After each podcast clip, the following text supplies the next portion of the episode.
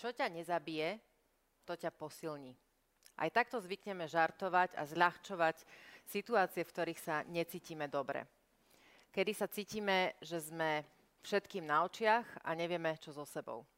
Dnes v diskusii Ligy za duševné zdravie a spoločnosti Unika o tom, ako sa znovu postaviť na nohy, keď nám nie je jednoducho žiť, sa budem rozprávať s dvomi hostkami, Valentínou Sedilekovou. Dobrý deň, ahoj. A Celeste Buckingham. Dobré ránko, ahoj.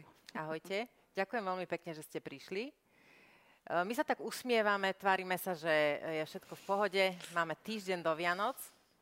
A druhá vec je, že obe máte skúsenosť e, so zážitkami a obdobiami vo svojom živote, keď vám rozhodne dobre nebolo a keď to ľahké žitie bolo skôr tým ťažkým žitím. Začnem takou otázkou, vďaka čomu sa z prežívania nejakej ťažoby alebo toho, čo, čo sa vám zdá náročné, stane skúsenosť, ktorá vás naozaj posilní, ktorá z vás urobí eh, pevnejšieho človeka. Ako by ste to opísali? Mladšie môže začať. Ďakujem. Um, myslím si, že, že niekedy uh, veľa hovoríme o tom, že keď máme nejakú traumu alebo si prežijeme niečo ťažké, že nás to v podstate spravilo v končnom dôsledku lepšími ľuďmi. Ale ja si to nemyslím. Ja si myslím, že nie je tá trauma, lebo tá trauma je niečo veľmi náročné, s čím sa človek musí pasovať. Je to, uh, nemyslím si, že tá trauma samotná nás robí lepšími. Myslím si, že ten náš spôsob, akým sa s tými vieme vyrovnať a v podstate, čo sa cez ten celý proces tej liečby napríklad naučíme, tak to je reálne to, čo nás robí, keď to tak nazvem, že silnejšími. Hej. Že napríklad skrz tú moju liečbu uh, poruch príjmu potravy som začala inak nahľadať na seba a myslím si, že som si začala viac vážiť samu seba Um, napríklad som spoznala možno nejaké svoje hranice, alebo som si uvedomila veľa vecí. Že to je to, čo mi v podstate zabezpečilo aj skrz tú liečbu a terapie a tak ďalej, nejaký taký, nazvem to aj slobodnejší alebo kvalitnejší život. Nebola to samotná tá, tá choroba, ale tá moja nejaká sila alebo schopnosť sa uh-huh. s ňou mhm. popasovať. Uh-huh. Celest? Za mňa to bolo fakt len akože už z takého z takej potreby, lebo ja som to ťahala ja som vlastne sama sebe ako nechcela prijať, že je nejaký problém. A ja som dlhé, dlhé roky naťahovala to, že som v poriadku. Som sa tak presviečavala sama seba, že som v poriadku, v poriadku, nič sa nedieje, to sa len tak, lebo to je teraz a to je práca a to je normálne a to všetci sa takto cítia. Som sa tak ako prekecala do toho, že je to takto normálne fungovať. Ale potom už prišiel taký ten okamih, kde už sa to fakt nedalo. Mm-hmm. Um, a to myslím v tom slova zmyslu, že ja som už fakt nemala energiu, akože, a nemyslím tú fyzickú energiu, ale tú psychickú energiu vstať a ísť do sveta. A som si všimla, že som sa tak viac začala zatvárať od kamarátov, od ľudí všeobecne, od práce. Som sa vyhovárala a ani som si to neuvedomila. Povedomo môj, môj mozog sa ma snažil nejak zachrániť tým, že ja som bola tvrdohlava, tak vlastne to podvedomie sa snažilo to nejak ako vyriešiť za mňa. A potom, keď som si toto tak uvedomila a zároveň plus taký ako od najbližších, keď mi povedali, že sa na mňa pozrel hlas, jeden taký môj najbližší a hovoril, že ty, nevyzer, ty už nevyzeráš normálne. A nemyslel to ako fyzicky, on to myslel psychicky, že, že tam niečo nie je v poriadku. Mm-hmm. Tak ja som si tak uvedomila, že, že dobre, už by bolo možno dobre čas sa nejak ako povenovať tomu. A zároveň ja som mala opäť šťastie, tuto máme rozumnejšiu slečnu, ktorá išla na to tým správnym smerom, ja som prestala pracovať a dala som si konečne tú aj psychickú pauzu vďaka pandémii. Takže mne reálne, ako som sa reálne začala dávať dokopy až počas alebo na začiatku pandémie alebo tesne pred. Takže pre mňa tá líčba začala fakt tou, tým, že mňa ako keby ten život donútil sám sa zastaviť a, za, a pozrieť sa na to, že ako sa veci majú, čo sa týka môjho psychického zdravia a zároveň konkrétne, čo sa týka tej vyhorenosti. Lebo som vždy mala také, také cyklusy, že bola som vyhoretá, zlepšilo sa to trošku, potom zas. Takže vlastne Aha. ako keby roky sa to takto opakovalo. Špirála. Áno, mm-hmm. taká špirála, že niekedy to bolo lepšie, niekedy to bolo horšie. Rozumiem. A až posledné dva a pol roka som reálne sa naučila um, aj nejaké taktiky od profesionálov. Čiže tá, tá tvoja mm-hmm. skúsenosť je vlastne ako ešte, keby ešte sa deje. Á, okay, dobre. Uh, Valentína, poruchy príjmu potravy to je uh, jedna z najväčších a najčastejších teda problémov nielen u dievčat, u mladých ľudí. A ja teda, keďže sme spolu pred rokmi uh, robili spoločný rozhovor, spoločný podcast v ženskom rode, tak uh, o tom niečo viem. Priznám sa, že keď sme vtedy spolu sedeli v štúdiu, tak to bolo pre mňa veľmi náročné to počúvať. A ja by som ťa teraz poprosila, aby si tak stručne nám povedala, ako vlastne tá genéza, ako to začalo, hej, aká bola tá genéza toho tvojho problému, aby sme opísali uh, to, čo sa ti dialo, čím si išla a vnútorne, akým spôsobom si odolávala tomu hlasu, ktorý ti hovoril, že možno niečo nie je v poriadku. Mm-hmm. No, mm, v podstate ono, celé to ochorenie podľa mňa tak veľmi nasadlo na môj pocit menejcenosti alebo také tie nedostatočnosti, že v podstate od detstva som sa nejak necítila byť dosť dobrá, asi som mala nejaké aj tie predispozície uh, v rámci toho, aká som, hej, bola som perfekcionistka, zameraná na výkon, pomerne málo sebavedomá. Uh, no a v podstate, um, ako, ako som dospievala, čo je veľmi náročnom obdobie v živote každého človeka, tak uh, som v podstate cítila aj veľmi veľkú neistotu a takú veľmi veľkú úzkosť v tomto živote. Napríklad som sa strašne bála veci, ktoré som nevedela kontrolovať alebo ovplyvniť. A veľmi som sa bála, ako ma vníma a hodnotí okolie. A zároveň tá téma tej, tej štíhlosti, chudnutia, toho, ako kto vyzerá, sa mi veľmi prepájala na to, ako je človek hodnotený a vnímaný a ma to veľmi zasahovalo a preto, aj keď som bola v takom svojom náročnom pubertálnom období, tak som si to nejak prepojila. Povedala som si, že asi keď schudnem a myslela som si, že mám teda z čoho a že by som to mala zmeniť, tak ma druhí ľudia budú mať radšej a ja sa budem cítiť lepšie, môj život sa zlepší. A v podstate už, keď tá choroba tam potom prepukla, ja som veľmi začala výrazne riešiť stravu. Uh, išla som do nejakého kalorického deficitu, začala som jesť reštriktívne, takže už sa spustili aj nejaké procesy v mojom tele a začala som pomerne rýchlo chudnúť. A to, čo možno, že bolo veľmi problematické, alebo to, čo je možno také špecifické pri tom ochorení, že to ochorenie sa prejavuje ako taký hlások v hlave, je to taký ten náš vnútorný kritik, ktorého asi mnohí veľmi dobre poznáme, um, ale pri, tých, pri tej poruche príjmu potravy je taký veľmi manipulatívny, dehonestujúci a veľmi, veľmi tvrdý, veľmi silný a začne vás v podstate tak ovládať. Zrazu sa ocitnete vyslovene až v takom vzťahu, kde vás ten kritik tak nejak dáva dole um, a, a v podstate vám káže a hovorí a núti vás niečo robiť, napríklad cvičiť aj keď nevládzete, alebo kričať na vašich rodičov, keď eh, len chcú, aby ste sa najedli, veľmi klamete, zavádzate svoje okolie, alebo nechcete, aby, aby v podstate spoznali, uh, čím si prechádzate ale zároveň je vo vás niečo, hej, tá nejaká, tá choroba vás tak ako keby prekrie, to vaše zdravé ja, vás tak pohltí, ale to zdravé ja tam stále je. A ono napríklad vníma, hej, že tí rodičia sa trápia, alebo vníma, že tí kamaráti uh, presne poukazujú na to, že však odťahuješ sa od nás, čo sa deje. Um, a, a stále tam niekde je a je to zrazu taký boj medzi tým, čo vám tá choroba dáva, lebo samozrejme, že to není len ako keby to zlé, za tým sa skrývajú pekné hodnoty bezpečia, prijatia a tak ďalej, ale zároveň si uvedomujete, že ten život v podstate pres prestávate žiť, že ho, že ho prežívate. Že nemáte ani presne ako Seles tú psychickú a v podstate často pri tej anorexii tú fyzickú energiu mm. niečo, niečo robiť.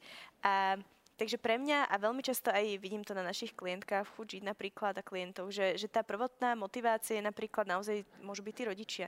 Že vidím, že rodič sa trápi, hovorí mi to, vidím toto tými mojimi zdravými očami, ale tá choroba je veľmi silná, ako náhle sa dotkneme tej témy, tak sa zatne tá klientka ale už potom postupne aj ona začína vnímať, čo jej to uzdravenie môže priniesť, tak ako som to začala vnímať ja. A začala som si byť vedomá, že taký ten plnohodnotný život naozaj môžem získať len tým, že sa začnem uzdravovať. Aj keď to teda nebola úplne rýchla ani ľahká cesta, ale, ale o, aj na základe tej svojej skúsenosti viem, že je to možné žiť, žiť znovu dobrý život. Celest, aký hlas si počula ty tam mám viaceré, hlave. ale nikomu to neprezrádzajte. Nie, Z hľadiska uh... toho, uh, že väčšina ľudí, s ktorými som hovorila, ktorí majú nejakú skúsenosť s problémami v mentálnom mm. zdraví, hovoria presne to, že uh, je tam nejaká iná osoba stotožnená s nimi, ktorá hovorí, že keď budeš taká, taká, taká, alebo keď robíš toto, mm-hmm. toto, toto, alebo nesmieš robiť toto, toto, toto, že tam je vlastne ako keby taký nejaký prikazovateľ, ktorý... No ja som tu len celý čas kývala hlavou, lebo no, my sme sa už aj spoločne sa... rozprávali, lebo ja som tiež bola ako v, v puberte, som si tiež prešla s problémami príjmaním potravín. Um, a takže keď akurát ako si na, opisovala ten hlas, tak ja som len takto kývala hlavou, že ja presne toto poznám, že toto som aj ja počúvala nejakých pár rokov v mojom mladom veku. No ale pres, čo sa týka tej vyhorenosti konkrétne, tak to je vlastne taký hlas, ktorý ako keby vás presviečava, že to dáte. Dokonca on niekedy podozrivo, až podozrivo znie pozitívny ten hlas. Uh-huh. To je taký zráca trošku, lebo on taký ako keby... Vľudný, že keby... Práve, že to znie ako taký ten coach alebo Aha, motivátor, motivátor, lebo on uh-huh. práve vás tak tlač, ale tak nezdravým spôsobom, že vlastne ono vás to presviečava o to, že jasne to dáš a uvidíš, koľko ľudí ťa budú za to obdivovať, že dávaš viac ako všetkých uh-huh. ostatných naokolo. Ale to už ako prekračuje, prekročuje tie zdravé hranice roboty, alebo ako proste koľko hodín človek môže tráviť bez spánku a fungovať a pracovať. A mne presne som mala taký pocit, že keď dokážem, že som silnejšia, lepšia, šikovnejšia a rýchlejšia, ako všetky ostatní, uh-huh. a ja som zároveň v biznise, kde som obklopená aj mužmi. Takže ja som chcela byť tá najsilnejšia, najdrsnejšia, najšikovnejšia zo všetkých, aj tých mužov, s ktorým som ja spolupracoval, ktorí boli, boli starší, skúsenejší, lepší, tak som chcela dokázať, že ja ich všetkých trumfnem. A podarilo sa do nejakej miery, ale za, zase akože tá Aká cena, cena? Uh-huh. bola, ako, bolo moje fyzické a psychické zdravie. Takže vlastne ako keby uh, to je také trošku, to je, ja to nazývam tak ten hlas taký ako teraz taký ten umelý, pozit, tie umelé pozitívne veci, ktoré chodia teraz napríklad z tých sociálnych sietí, že ty to dáš a každý sen sa plní a keď len budeš makať a makať a to je, pre mňa príde ako strašne, strašne nezdravý úhol našej kultúry, uh, že my ako keby strašne tlačíme na to, že za každú cenu úspech, za každú cenu úspech. Ten výkon tam musí ten byť. Výkon, ale mhm. nie len ten výkon, ale musia byť aj výsledky. A keď nie sú okamžite výsledky, tak asi niečo nie je v pohode, asi niečo nie je v poriadku, asi niečo, asi nie ste dosť. A to je presne no, ten toto si teraz trafila presne tú Nie vetu, ste dosť. že mm-hmm. byť dosť, alebo byť teda ten, ano. lebo uh, Valentína to spomenula v trošku ako keby inom v inom kontexte, v inej forme, že nebola som dosť dobrá, alebo myslela som si, že nie som dosť dobrá. Mm-hmm. Čo to znamená vlastne byť dosť? Ja si myslím, že to je veľmi individuálna vec. Mm-hmm. Zároveň ako tá spoločnosť zadáva nejaké štandardy, myslím, že pre žien je to oveľa horšie ako pre mužov, sorry chalani, ale um, je tam stále nejaký ten štandard, ktorý sa očakáva. To je také prvé. A my už od detstva sme prezentovaní týmito štandardmi. Treba, či je to, musí sa ti dariť v škole, lebo keď sa ti nebude dariť v škole, tak sa nedostaneš na vysokú. Keď sa nedostaneš na vysokú, tak... Mm-hmm. Napríklad, to je len jeden veľmi jednoduchý príklad. Samozrejme, to sú aj veci, ktoré nám pomáhajú v živote, ale myslím, že my už, a hlavne v dnešnej dobe a zatiaľ za moju generáciu a moju sestrinnú generáciu, mám taký pocit, že to preháňame nesmierne veľa. A ako tým ústražiť tú hranicu? Však? A ako ústražiť hm. tú hranicu, že áno, treba makať a treba mať ambície a treba si zadať ciele a ísť si za nimi, ale zároveň vedieť, že je to aj v poriadku sa zastaviť a nemusí človek dokázať všetko a nemusí človek vedieť a byť všetko naraz, lebo to sa fyzicky prakticky nedá. Ale my sme, ako my, keď hovorím my, tak hovorím veľa mladých ľudí a to ja poznám veľa mladých ľudí v mojej vekovej kategórii, v tvojej, aj v mladšej, aj medzi, ktorí ako teraz majú taký pocit, že v nejakom oblasti, či je to fyzická dokonalosť, či je to akademická dokonalosť, majú pocit, že musia byť dokonalí za každú cenu. No tak uh, hovorí sa veľmi často o sociálnych sieťach, o tom, ako deformujú najmä teda vizuálnu uh, stránku toho, ako máme vyzerať a ako máme mať okolo seba estetický poriadok, ako vlastne má vyzerať náš život, uh-huh. čo všetko musíme mať v našom živote prítomné z hľadiska nejakých vecí, statusových vecí, aby sme boli tí, ktorí vlastne žijú ten dokonalý, uh-huh. perfektný život. Uh, musím povedať, že teda uh, za, za mňa, ja som výrazne staršia ako vy, uh, ale nie je to iba otázka mladých ľudí. Uh, obávam sa, že tá, to vlastne preniklo do, do sfér každého, kto uh, jednoducho sleduje to, čo sa deje. Určite. A každý z nás má, možno aj tí starší ľudia, ktorí uh, práve sa ako keby blížia k tomu, k tej konfrontácii s mladými ľuďmi, ktorí prichádzajú do práce a teraz mm. vlastne to, aký výkon podáva ten mladý človek, aký výkon je schopný podať ten, ktorý má povedzme 50 plus a že či tá skúsenosť toho života alebo tej, tej, tej profesionality uh, je, to vyváži tú dravosť. Hej, to, je, to je tiež ďalšia otázka. Valentina, kedy si prišla do momentu, alebo teda ja trošku viem, ale skús povedať, že kedy si prišla do momentu, kedy si si uvedomila, že je nutné vyhľadať odbornú pomoc, že sa jednoducho z toho nedostaneš sama. Uh-huh. Uh, no pre mňa to bol asi taký... Um asi taký najnáročnejší moment toho, že ja som vedela, že ja sa z tej choroby v ten moment nechcem úplne liečiť, že v podstate mne ten súčasný stav vyhovuje. A, ale zase vedela som, že to moje zdravie ja videlo, že ja veľmi trápim tých svojich najbližších. A tam bol taký ten môj už taký akože výkrik bezmocnosti, takého nejakého pokusu ukončiť to. A čo sa mi teda vtedy nepodarilo, čo bol pre mňa taký, bol to pre mňa veľmi dôležitý bod, aj keď bol ťažký, lebo v podstate mne to tak nejak ukázalo, hej, že je tam nejaká iná cesta, ako sa s tým dá pracovať. A, a v podstate to ma aj tak nejak akože že nakoplo, že, že som začala hľadať tie dôvody, že prečo sa vlastne ja chcem uzdraviť a veľmi pri mne vtedy stali aj tak ako môj najbližší, takže to bolo pre mňa kľúčové. Takže to bol asi taký moment a potom som nejak hľadala motiváciu a začala si všímať, že, že čo môže byť takéto pekné na tom živote živote a uh, mám taký, možno taký zaujímavý moment, že niekomu sa to môže zdať ako taká blbosť, že je to ťažko uchopiteľné, ale uh, tým aj, že som bola v pomerne takej no, ťažkej depresii, ja som v podstate nevedela cítiť radosť, aj ten taký ten pocit radosti alebo takého toho pokoja. Uh, naopak cítila som, bola som taká otupená alebo apatická, cítila som viac uh, alebo výraznejšie tie negatívne emócie. No a v podstate jedným z takých mojich cieľov alebo tej motivácie, prečo som si povedala, že chcem byť zdravá, bolo, že som hrozne chcela zažiť taký pocit, že je vonku pekné počasie, tak vás nejak tak ovanie vetrík a že vy sa len tak nadýchnete, zavriete oči a cítite, že vlastne je všetko fajn. Je to taký ten príjemný, radostný pocit vo vás. A ja som to hrozne dlho nezažila. A napríklad tých motivácií, chcem to povedať ako príklad toho, že tých motivácií môže byť strašne veľa.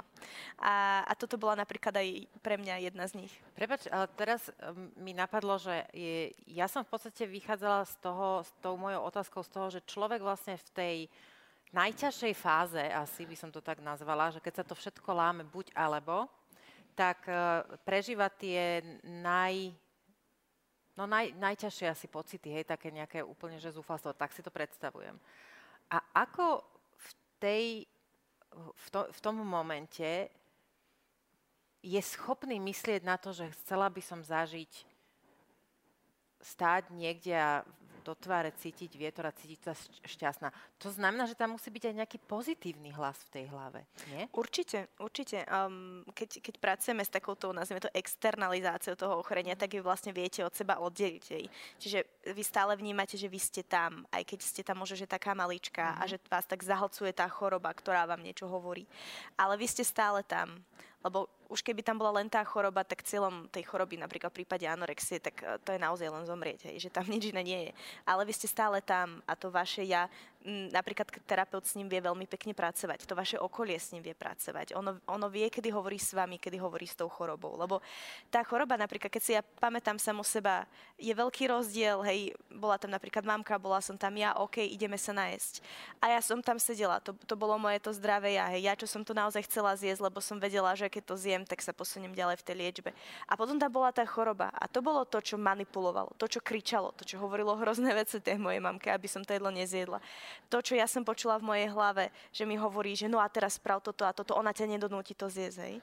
A, a že v podstate vždycky je to taký ten boj tých dvoch strán, ale že v končnom dôsledku ja osobne si myslím, že to naše zdravie ja tam stále je. A myslím si, že aj skrz tú liečbu alebo skrz podporu toho nášho okolia, že my to vieme tak rozširovať a znovu si to zdravie ja vie tak akože prediera ten priestor v nás. Už si nám prezradila, že e, tebe najviac pomohlo, že začala pandémia. Mm-hmm, to je veľmi ako sa, smutný príbeh, ale je to uh, tak. Tak ako treba to asi pomenovať, ako to je pravdivo, že niekedy nás e, naozaj spomalí alebo donútia z, tú zmenu Ej. urobiť externé okolnosti. Uh, chvala Bohu asi, mm-hmm. uh, že ten pozitívny hlas v hlave niekedy potrebuje dostať ten booster, tento, mm. tú energiu zvonka. Uh, akým spôsobom teda si sa rozhodla, alebo teda čo bolo to, kde si sa rozhodla, že budem pracovať asi aj s odborníkmi na tom, aby mi bolo lepšie? No ja som, ja som počas pandémie prvých pár mesiacov si užívala to, že ako keby nič sa nedialo zrazu. Uh-huh. A ja som mala čas si tak splniť tie svoje veci bokom, čo som doteraz len kvôli časového obmedzenia nestihala. Tak sa to proste. povie, hej? Áno, presne, že zrazu som kreslila, som písala, som hrala karty so sestrou, ako, tých, ako všetci, ve, väčšina z nás, ktorí boli zamknutí doma tých prvých pár týždňov. No a potom, keď už nebola aktivita, tak vtedy som začala vnímať, že ten hlas sa mení na veľmi negatívne začala rozprávať veľmi negatívne veci, lebo už som nebola produktívna. Ako keby už tu tam ne, neboli produktív, nediali sa produktívne veci. Uh-huh. Tak som začala vyhľadávať pra, projekty, robotu, e, skrz ako online a tak uh-huh. ďalej. Začala som rozmýšľať, či sa nevrátiť naspäť do školy a tak ďalej. A to neboli zlé veci. Tie projekty sami od seba boli pozitívne veci. Ale človek, keď je tak keď má takýto zlozvyk, že stále má potrebu a pocit, že musí stále niečo robiť, aby vôbec bol dosť, tak ale pritom nevládze, tak to už je potom začína byť ten problém. No a potom vlastne ja som skrz iných dôvodov som odišla do zahraničia a som sa vlastne presťahovala do zahraničia, kde doteraz žijem.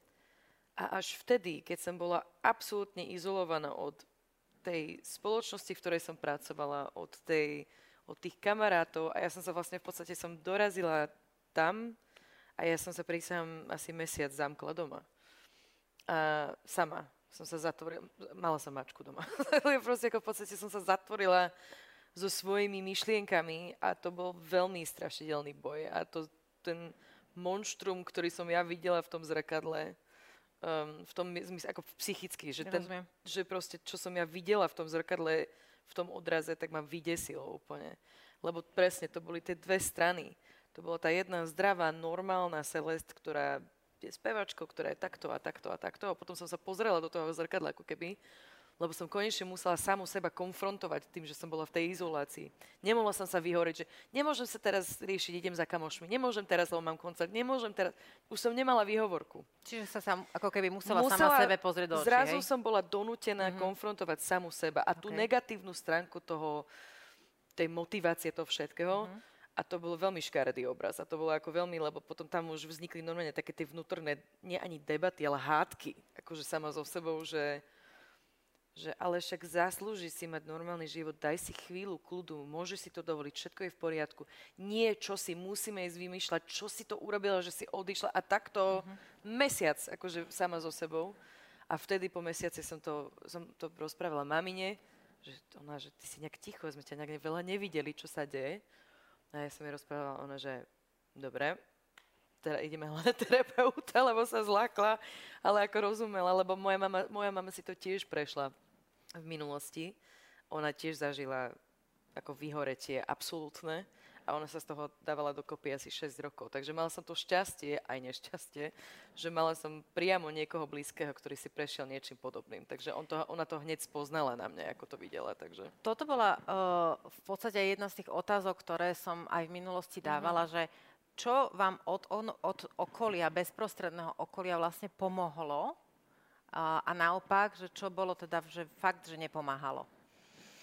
Hm, ja by som ešte len doplnila, lebo že a, ako o tom rozprávaš, ako ťa počúvam, tak a, mám naozaj pocit, že že my ako ľudia si dávame také podmienky, že kedy sa cítime byť hodnotní mm-hmm. a ono je to naozaj že vo všetkých smeroch, že či už je to v tom výkonovom smere, či už je to v tom smere tej dostatočnosti v zmysle kontroly mm-hmm. toho stravovania alebo hmotnosti, alebo možno, že ako, ste, ako si ty Katka mm-hmm. rozprávala v tej práci, hej, že, že to porovnávanie sa medzi tými mladšími a tými staršími, seniornejšími, skúsenejšími, že, že aj tam je zase nejaká podmienka, že som hodnotný len keď teda mám rovnaký výkon, aby mm-hmm. som bol dostatočný v tej práci a že, že ako ľudia sa nevnímajú nevnímame, že sme hodnotní len takej, tým, že sme. Tým, že sme, no, no. presne to, to presne. je veľmi, akože tam, tam sa v podstate chcem dostať, že mm. aby sme začali uvažovať nad tým, že čo je pre nás samých dosť. Mm-hmm. Kedy sme vlastne my sami pre seba v poriadku, OK, tak, no, no. taký, aký sme. A cez toto dúfam, otázka. že každý z nás, ktorý nás počúva alebo pozerá, že vlastne um, je schopný vnímať ten svoj hlas v hlave, ktorý veľmi podobne každému z nás niečo hovorí, lebo každý ho má tam taký, ktorý hovorí, no tak ako, že toto nebolo nič moc moja, alebo no tak toto si mohol oveľa lepšie dať a mal Moje si byť rýchlejší. Moje nehovorí to, čo bolo. to je také najväčšie, ano. najčastejšie hláška. Hej, to, čo bolo, ten výkon nebol až taký dobrý. Uh, Tak vrátim sa teda, čo mm-hmm. tebe tak najviac pomáhalo? Pochopila som, že mama. No mne strašne pomohlo, že ona nielen, že ako samozrejme ako mama bola tam ako emocionálna podpora, ale ona to zažila na svojej koži a ona ešte 6 rokov, ona sa doteraz ako má z toho nejaké následky a to už prešlo 8 alebo 9 rokov odvtedy, mm-hmm. ak vlastne mala ten stav vyhoretia. Ale ona to na mňa hneď spoznala. Jak som to ja už konfrontovala a už som sa neschovávala, Mm-hmm. Lebo to je ďalšia vec, ľudia, ktorí sú vyhoretí, alebo majú, tak tá, na, vy sa, vy sa, my sa veľmi rýchlo naučíme klamať, veľmi dobre klamať a maskovať. Tak toto, a to je presne, v tom bola Valentina absolútna preborníčka, áno. myslím. A presne, a to je ako, že, že klamať, že prečo sa to deje, alebo tváriť sa, že, alebo zahrať to na niečo iné. Takže ja som roky úspešne takto, akože si to tak, som plávala v tej vode a nikto nič. Maximálne si tie kamoši všimli, že asi nejaká úna... Vysp... Ty si sa vyspala? To bolo maximálne, že... Jasné, kruhy pod očami. Že unavená. A Jasné. že hej, nespala som. Bola som včera na koncerte vonku, neviem. Vymyslela mm-hmm. som si. Tak asi nie je jednoduché, teda je jednoduché nájsť výhovorku, no, keď chceme však na Áno, všetko. určite. A že na všetko sa dá akože niečo vymyslieť, viac menej. Lenže potom, keď už ja sama som už nevládzala ako vymýšľať, tak mm-hmm. mami na to zbadala hneď. A na báze toho tak mi začala aj veľmi dobre mi poradila do toho a zároveň som si našla ako profesionálnu pomoc. Som chodila pár mesiacov psychologičke, potom som bola aj u psy, psychiatričke nejaký čas a začala som aj liečbu akože liekmi normálne. Lebo z toho vyhoretia, keď sa človek potom z toho dostane, tak máva veľmi často, potom z toho sa vyvíjajú um, dep- depresívne mm-hmm. epizódy alebo stavy úzkosti. úzkosti. A ja som presne mala tie stavy úzkosti dlho. A mne normálne vzniklo akože z ničoho nič. Napríklad dobrý príklad bol, že ja som celý život od troch mesiacov v lietadlách. Ja som lietala celý život. A jak som začala mať ten stav vyhoretia, tak zrazu mám strach z lietania. Ale že absolútne fyzický, panický strach z lietania.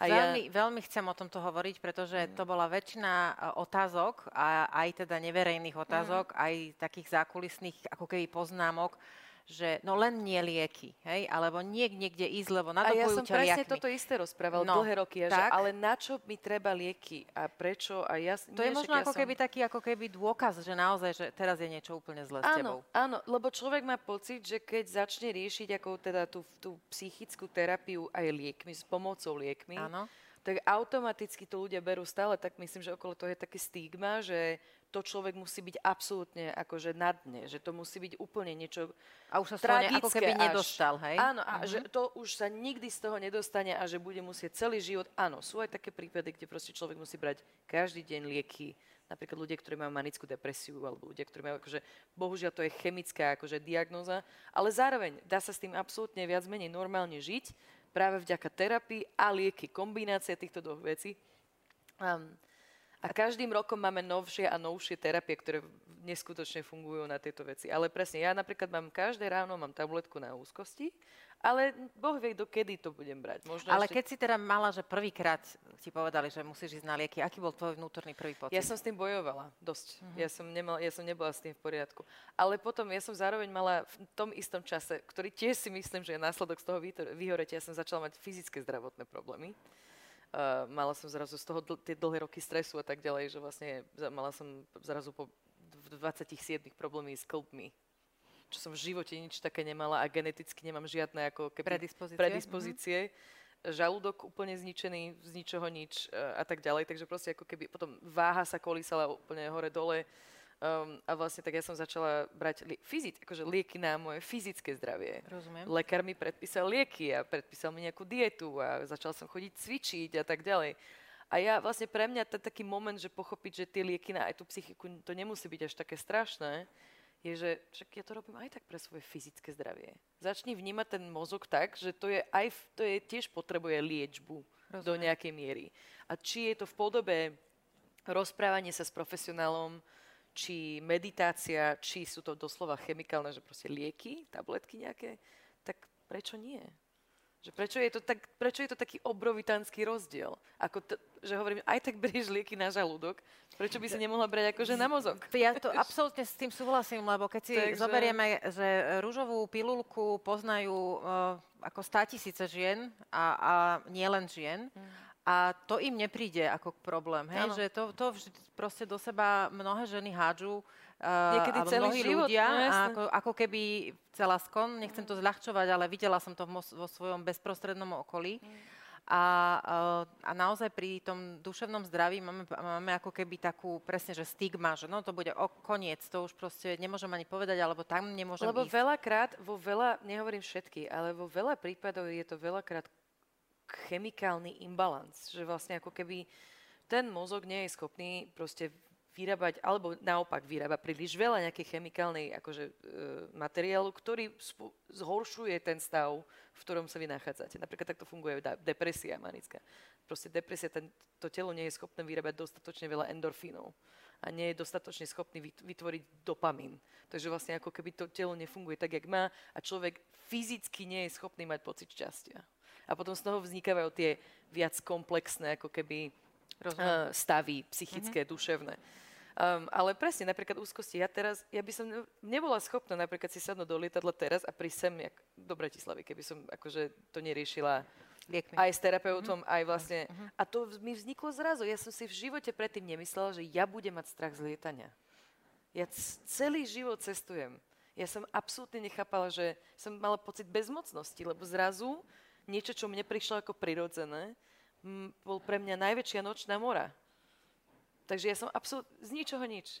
Takže vlastne ako keby, ja si myslím, že pre každého individuálne je to samozrejme iné a treba sa porozprávať s profesionálmi dlhšiu dobu, aby oni zistili, či, na, či fakt reálne treba ako liečba v tom zmysle slova, že lieky.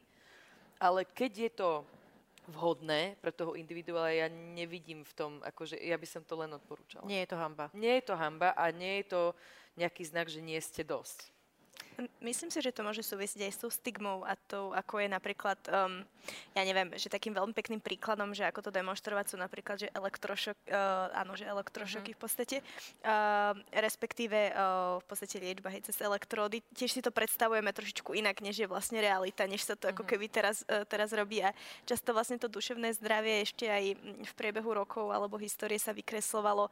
Často vidíme, hej, napríklad psychiatrické liečebne. Ľudia, keď idú na hospitalizáciu, tak sa hrozne boja, hej, že ich tam pomaly zviažu a čo sa tam bude diať. a, a, takže aj toto môže byť trošku problém a podľa mňa ľudia sa bežne boja, že tie lieky, tým, že je to také neznáme, my nevieme si to mm. predstaviť, čo sa to tam deje, uh, tak sa napríklad boja, že zmenia ich myslenie, alebo zmenia ich osobnosť, alebo že sa stanú závislými. Toto som mala ja, ja som sa bála, že sa no. začnem liečiť a ja sa zmením ako človek, ako osoba. No.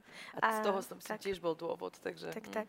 A že v podstate uh, je taká dôležitá potom aj tá edukácia, ale že rozumiem, že tam ten veľký strach je pri poruchách príjmu potravy strach, že príberiem z tých liekov a tak ďalej.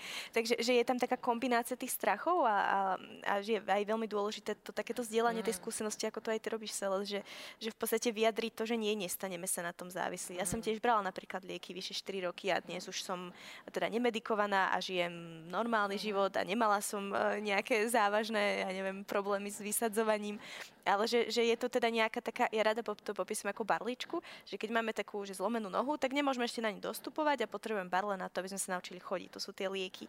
Ale že čím je tá noha silnejšia, my už na ňu vieme e, proste na, e, došľapovať, tak potom už aj tie barle dávame preč, až potom ich úplne odložíme, vieme tie lieky postupne pomaly vysádzať aj po, kon, po konzultácii s odborníkom, až proste vieme kráčať sami.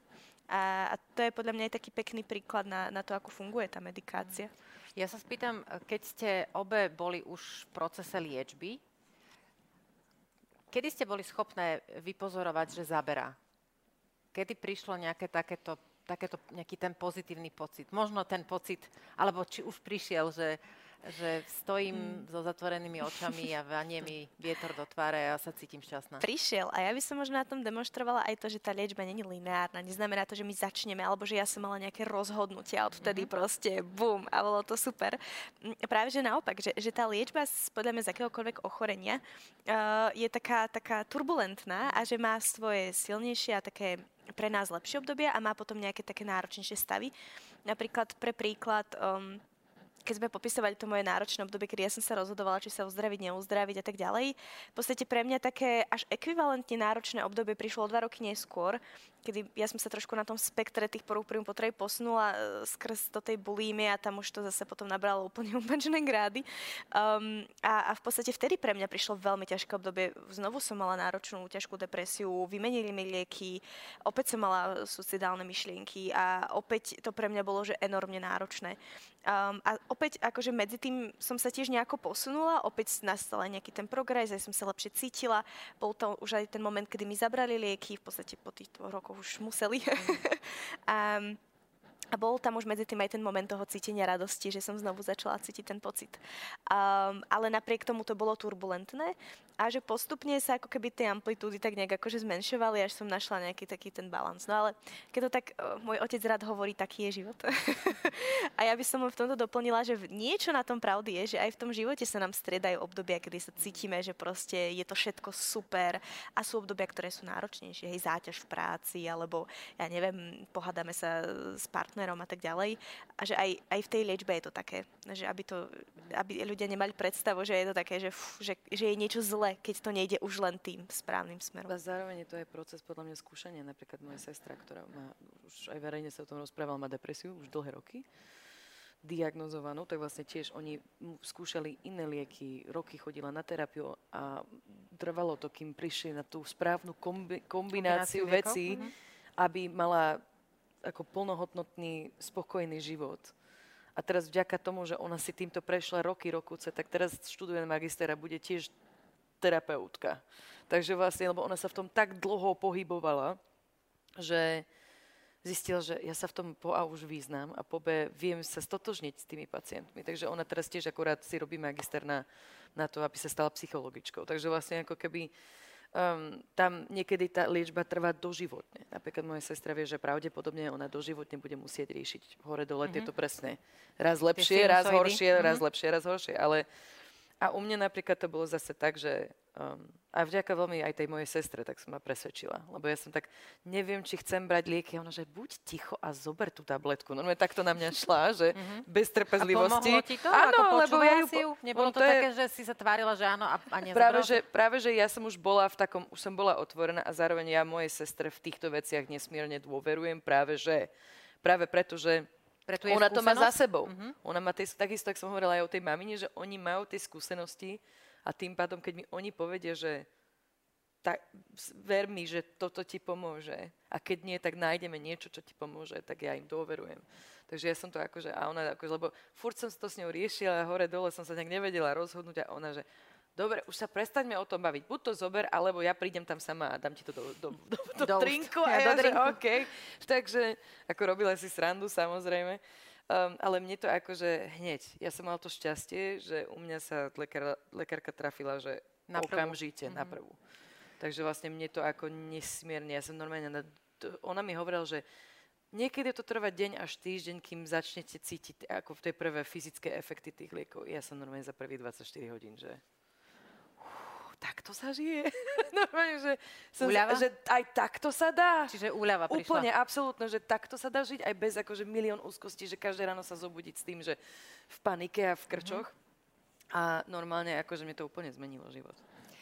Uh, ja by som chcela len povedať, kým položím novú otázku, že to bola jedna z vecí, ktoré sme spomínali na minuloročnej konferencii Ligy za duševné zdravie o, o duševnom zdraví, keď sme vlastne vôbec prvýkrát tak vo veľkom otvorili uh, du, tému duševného zdravia aj, aj teda v rámci aktivít, ktoré robí Unika, uh, že naj, najsilnejší, okrem samozrejme odbornej terapie, že ten najsilnejší moment je zdieľaná skúsenosť.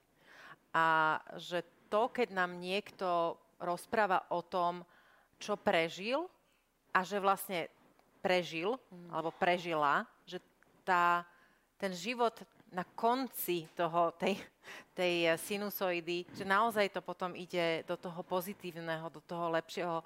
A nechcem to ani tak ako tváriť, že musíme teraz ísť do toho pozitívneho, ale že jednoducho dá sa žiť dobre a príjemne a zmysluplne, že to nie je len prechádzka nejakým ťažkým obdobím, tak tento peer-to-peer v angličtine, hej, alebo tá, tá zdieľaná skúsenosť je veľmi dôležitá. Kedy ste si vy uvedomili, že ste ochotné rozprávať o tom, čo sa vám udialo alebo čím ste prešli. Lebo to je v podstate názov aj diskusie, keď som rozmýšľala nad tým, že akým spôsobom, ako to poňať, tak to všetkým na očiach mi prišlo ako také veľmi trefné, pretože jedna vec je byť zatvorená doma, ako si to opísala, hej, že ujdem niekde, zamknem sa, mám tam možno mačku alebo rybičku, mm. ale vlastne nikto ma nevidí v tom najhoršom, čo mm. žijem. Som tam niekde zavretá v tej izbe, pozerám do plafónu a rátam si kalórie. A kedy to prišlo, že som ochotná povedať, týmto som prešla, tu som zlyhala. Chceš začať ty? Ja. no, mm, ja by som možno len povedala, že ono podľa mňa aj táto fáza je v tom dôležitá, že byť sám a, a pozerať sa do toho stropu. A tiež um, je podľa mňa aj v poriadku, keď niekto napríklad, že necíti sa na to, aby tú skúsenosť dielal.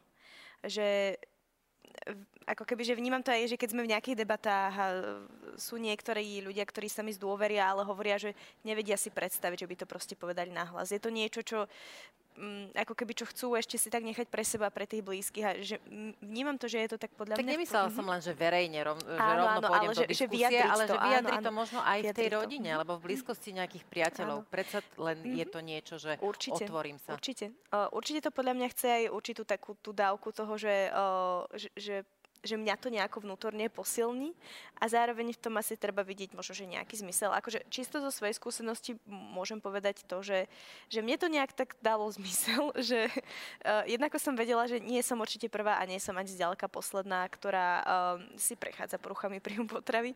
A nejak, keď aj som hľadala tú motiváciu liečiť, tak uh, nikdy som nebola dobrá v matematike, ale taká rovnica mi dala zmysel, že keď som hľadala dôvody, prečo zjesť napríklad ten chlebík s tým džemom, a, tak som si tak povedala, že OK, že ja ho teraz neviem zjesť a je to náročné, ale keď sa ho naučím zjesť a budem vedieť, ako zvládnuť tú situáciu, alebo neskôr, keď budem vedieť, ako, ako prekonať tú túžbu prejsť sa nej, a, a zvládnuť neprejsť sa, že, že ja jedného dňa si proste budem vedieť napríklad sadnúť k nejakému inému dievčaťu alebo chlapcovi ktorý ten chlebík proste nevie zjesť, ale spoločne ho budeme vedieť zjesť.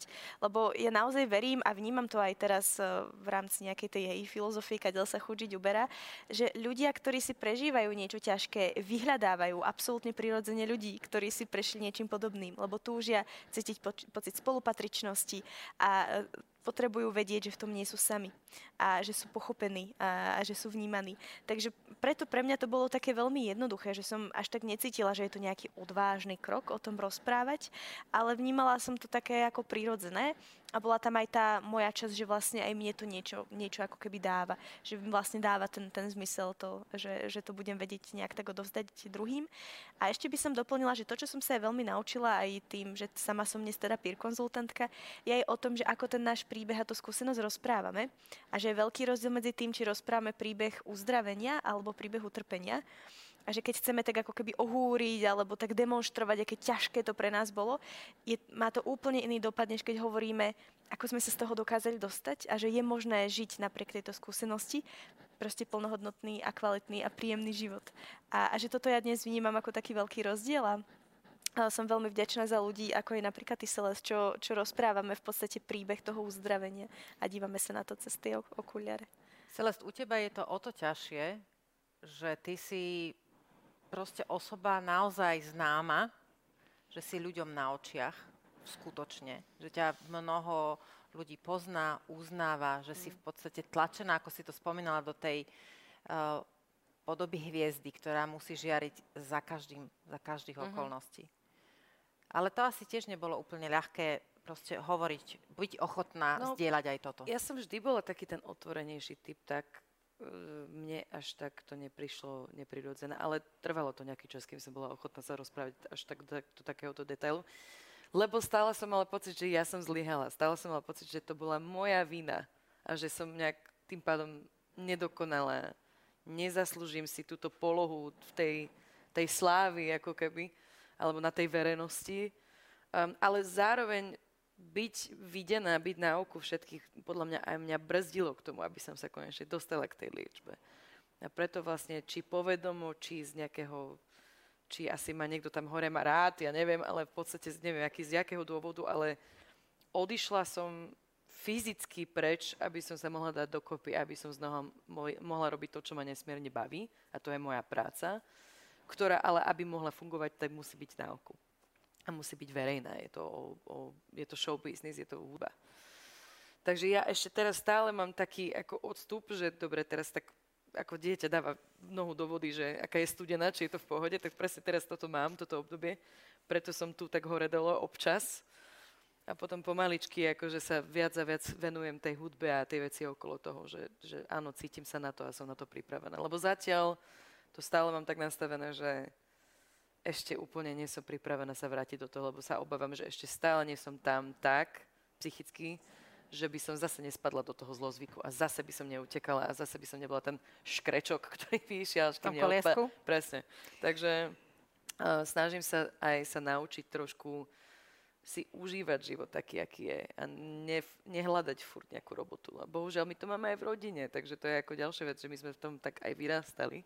Že si mala také vzory. Že no. moja mama to isté a moje tety to isté a všetci to isté, takže proste a všetky majú buď nejaké stavy úzkosti alebo depresie alebo niečo, takže máme to tam aj v rodine. Ale ty si to spomenula na začiatku. Áno. Uh, sorry chlapci, že, že teda ženy to majú naozaj veľmi Ja si myslím, že muži majú iné tlaky v mhm. živote, mm-hmm. určite, ktoré my nerozumieme a my nepoznáme. Hlavne myslím, že to, že napríklad nemôžu, až, že od detstva sú naučení, že nemajú vyjadrovať emócie verejne. Podľa mňa to je veľmi nebezpečná vec.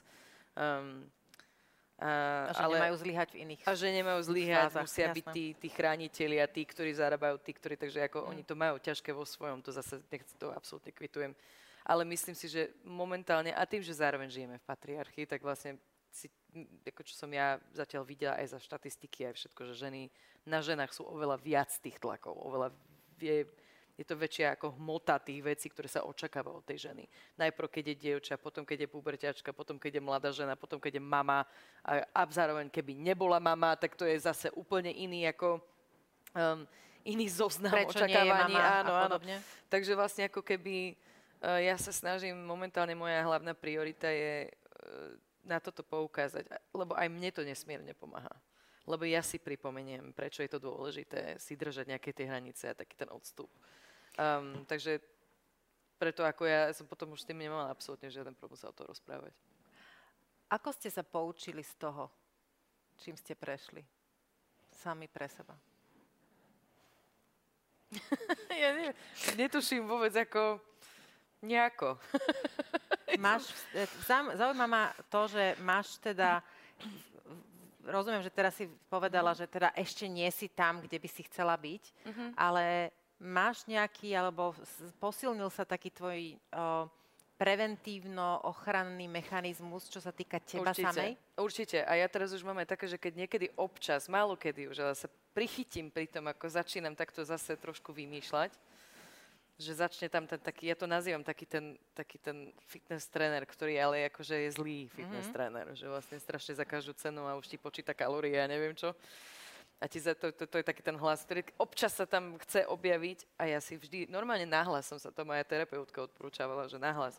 Povedz si Celest nahlas, že ale prosím ťa. Normálne, že mm-hmm. tak, že Celest, ale prosím ťa. Lebo po asi pripomenie, že rozprávaš sa sama so sebou. Že to nie je niekto iný. Okay. Že to nie je niečo iné. To si stále ty. To je Čiže nie je nejaká externá autorita, ale Áno, ty že sama? to nie je tá mhm. externá uh-huh. autorita, práve že to je súčasťou teba, teba uh-huh. lebo to ti pripomenie, že ty máš nad tým hlasom moc. Okay. Že to, máš to do nejakej miery, je to pod, pod tvojou kontrolou. kontrolou. Dobre. Alebo aspoň ti to dá taký pocit, neviem.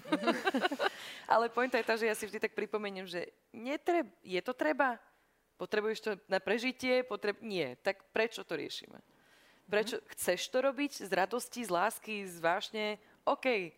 Ale ja som sa tak ako naučila, že, že proste nemusím robiť každú vec za každú cenu a musím to urobiť dokonalo a čo najlepšie. A potom akože ešte hrať tú skromnú, že, že Celeste, si jaká úžasná. No, ale prosím ťa, akože, Lebo to je, je inak presne... tá ďalšia vec, ktorá je, sa od nás očakáva, ano. že vlastne a nevieš sa ani prihlásiť. Nema, nie je slušné Nesmieš, prihlásiť sa k tomu. Akože môžeš, ale nemala by si sa moc okay. pochváliť, lebo zase opäť to nie je veľmi, akože ženské to nie je veľmi feminínne. To je, nie je správne a tak ako podľa toho, v jakej spoločnosti. A tak, a ja si hovorím, že toľko pravidel, akože v živote ja som nevidel, že iní ľudia, a hlavne v tom showbiznise je to o to viac, tam sú iné tá hra sa hrá úplne inak zase. Takže vlastne ako keby ja sa teraz len sa, vlastne, ja sa odnaučím teraz, akože môj proces je, že snažím sa odnaučiť všetky tieto akože očakávania, zlozvyky, ktoré ten život a to okolie a to prostredie mi dalo. Valentína, ty sa nejakým spôsobom preventívne chrániš alebo proste opatruješ tú samú, samú seba, tú malú Valentínu? Hmm, myslím si, že sa tak nejako ešte stále učím. že aj keď, eh, ja by som to možno tak zaškatulkovala, že aj keď už možno, že nemám symptómy uh, poruch príjmu potravy a myslím si, že to, čo mi to veľmi dalo, bolo, že som tak nejak odpojila tú moju hodnotu od toho môjho tela alebo od toho výzoru. Veľa vecí si tak uvedomujem, naučila som sa lepšie o seba starať Hej, keď teda musím povedať, že niekedy to tiež preháňame s tým smerom, uh-huh. hlavne teda uh, v pracovnej sfére. Um, ale teda, že veľa vecí sa v tomto zmenilo, že naozaj uh, aj napríklad som sa stala takou, že keď sa deje napríklad nejaká náročná situácia, alebo um, Napríklad, keď, že si začínam na seba všímať, e, všímať nejaké veci, hej, že napríklad uh, priveľa pracujem a všímam sa, že sa niečo mení, hej, a že sa stávam takým pozorovateľom tých situácií. Ako keby, že ten spôsob, ako som sa naučila zvládať napríklad impulzy na prejedanie a tak ďalej a vytvorila som si nové nejaké copingové stratégie, takže sa to tak aj pretavuje do toho života a stávam sa takým pozorovateľom. Ale že v podstate, aj keď už neriešim aktívne poruchu príjmu potravy a myslím si, že som v tom taká stabilizovaná, uzdravená, tak naďalej napríklad chodím aj na vlastné individuálky, na terapie, a, a vnímam to ako taký, taký seba poznávajúci proces a myslím si, že ešte stále mám veľa čo seba poznávať a veľa čo odhalovať a, a veľa čo kam sa, kam sa, nechcem to nazvať takým tým výkonnostným smerom, že posúvať ďalej, ale, ale že myslím si, že ešte stále m, sú tam nejaké veci, ktoré m, cítim, že ešte, ešte si potrebujem vyriešiť, aj keď sa možno netýkajú už priamo poruch príjmu potravy. Ale naučilo ma to určite uh, veľmi veľa. Taká ťažká otázka na záver. V čom je podľa vás uh, sila vlastnej zraniteľnosti? Je to náročná otázka. Mm, akože ja, by som, ja som zase trošku taký akože masochista. Takže ja som zase taký ako typ, ktorý si hovorí, že dobre, keď máš zranenie, či psychické, či fyzické, tak um, je to ako zároveň, e, ako, hovorí sa to po anglicky, je badge of honor. To sú ako keď, že proste máš to tu, áno, toto je znamen, to je dôkaz toho, že som si týmto prešla. Tie psychické zranenie nie sú až tak jasne vidieť, samozrejme, ako nejaká jazva, alebo neviem, proste nejaké zranenie fyzické. Um, takže pre mňa zase ja akože sa snažím si tak pripomenúť tie, tie psychické jazvy akože, a zaznamenať si ich vo svojom živote, aby bolo to ponaučenie pre mňa a pripomenutie, ale zároveň ako keby aj pre druhých ľudí, ktorí ma poznajú aj v okolí, že keď ja napríklad zbadám, že niekto, a to veľakrát v mojom okolí som už si všimla, že niekto si prechádza takýmto niečo podobným. Že Vieš to vycítiť? Úplne. Jak, jak uh, oučiak. úplne to hneď zbadám. A ostatní stále riešia, a však a, a, má, teraz má stres v práci, mm-hmm. alebo, a to, je, to všetko môže byť pravda. Ale vlastne ja hneď zbadám, keď je to už akože cez tú čiaru toho len... A konfrontuješ to? Ako povieš tomu Nie, ja niečo? mám také pravidlo, že ja si tak porozprávam s nimi všeobecne, keď je to niekto akože v kontexte mm-hmm, samozrejme. Mm-hmm. A potom zároveň, keď, sa, keď oni... Je jedna taká vec, ktorá, že takíto ľudia proste buď vôbec nechcú žiadnu radu, okay. lebo sú si hrdí a proste, že nie, nie, ja to zvládam, ja to dávam.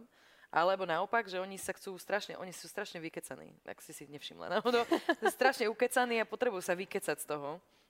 Um, ale ne, nebudú sa pýtať, oni ti len budú rozprávať. rozprávať. Uh-huh.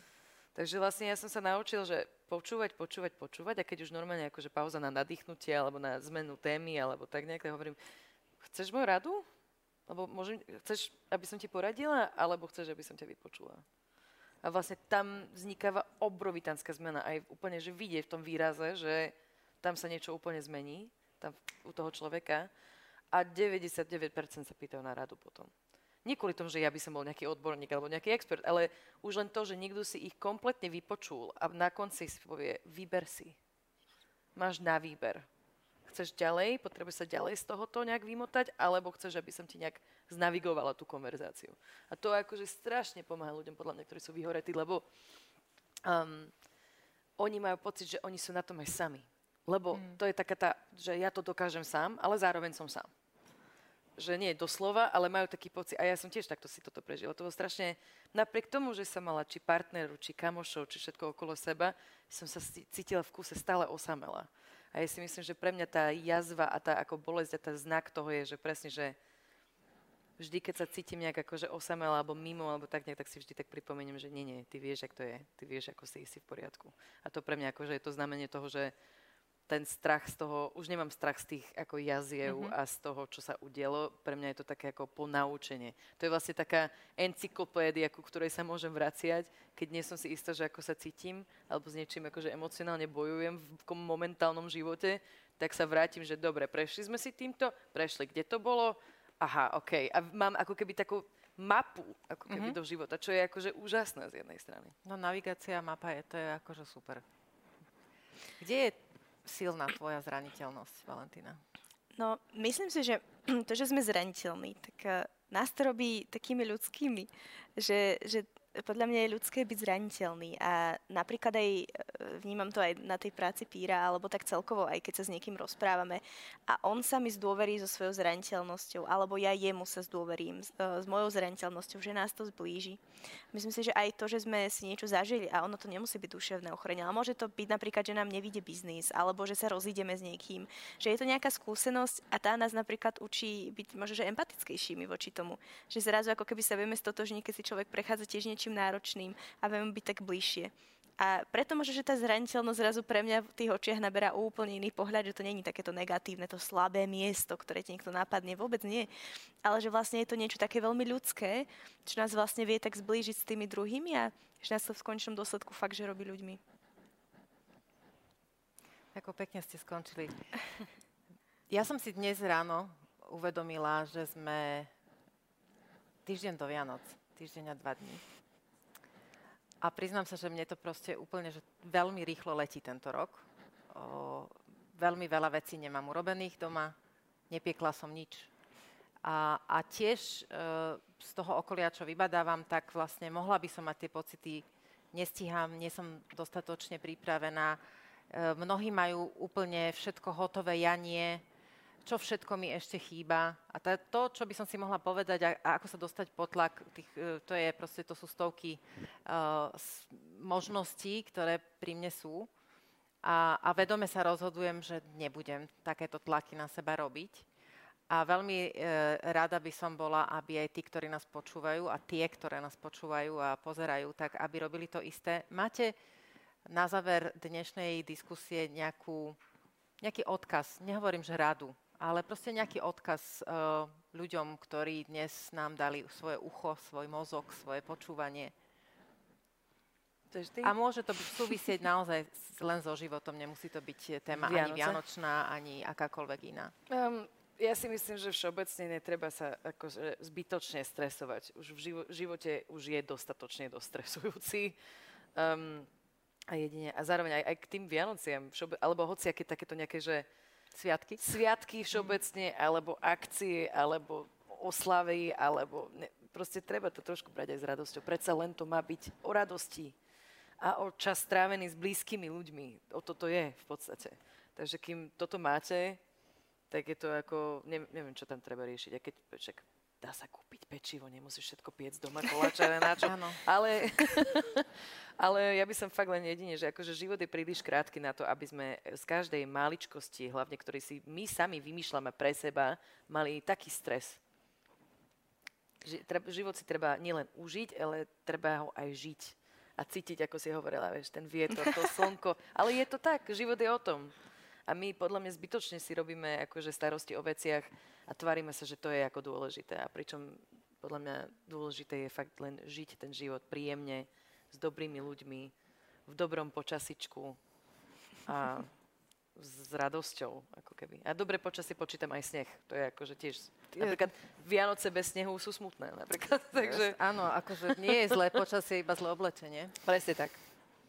Ja tak uvažujem, uh, vždy sú pre mňa hrozne náročné také tie odkazy na záver, lebo sa tak očakáva, že po, povieme Nejakú niečo múdrosť, hlboké nie? a ja niečo hlboké neviem. Neboj sa, ja mám väčší stres, idem posledná. Ale tak uh, určite asi môžeš aj tak s tou reflexiou na teraz toto šialené predvianočné obdobie, uh, mm. akože aj keď si to teraz tak povedala, že 7 dní, vlastne Cítila týždeň? Aj cítila aj som to, veľmi som to, veľmi som to precítila, že, uh, a tiež sa mi to tak prepojilo, keď sa tam hovorila uh, s tou hodnotou. Uh, takže možno, že taký môj odkaz na záver by bol, že uh, tie naše Vianoce sú dostatočné, aj keď nie sú dokonalé. A že je úplne OK, ak máme chaos a bordel v byte a uh, niekto mešká a nemáme napečené a navarené a ešte robíme skúšky a zápočty a nejaký nám nevíde. a máme hrozne veľa roboty a skončíme proste v piatok večer. A že je to proste OK, hej, že tie Vianoce proste tento rok nemusia byť a nikdy nemusia byť dokonalé a napriek tomu sú dostatočné, tak ako aj my nemusíme byť dokonalí a to neznamená, že nie sme dostatoční.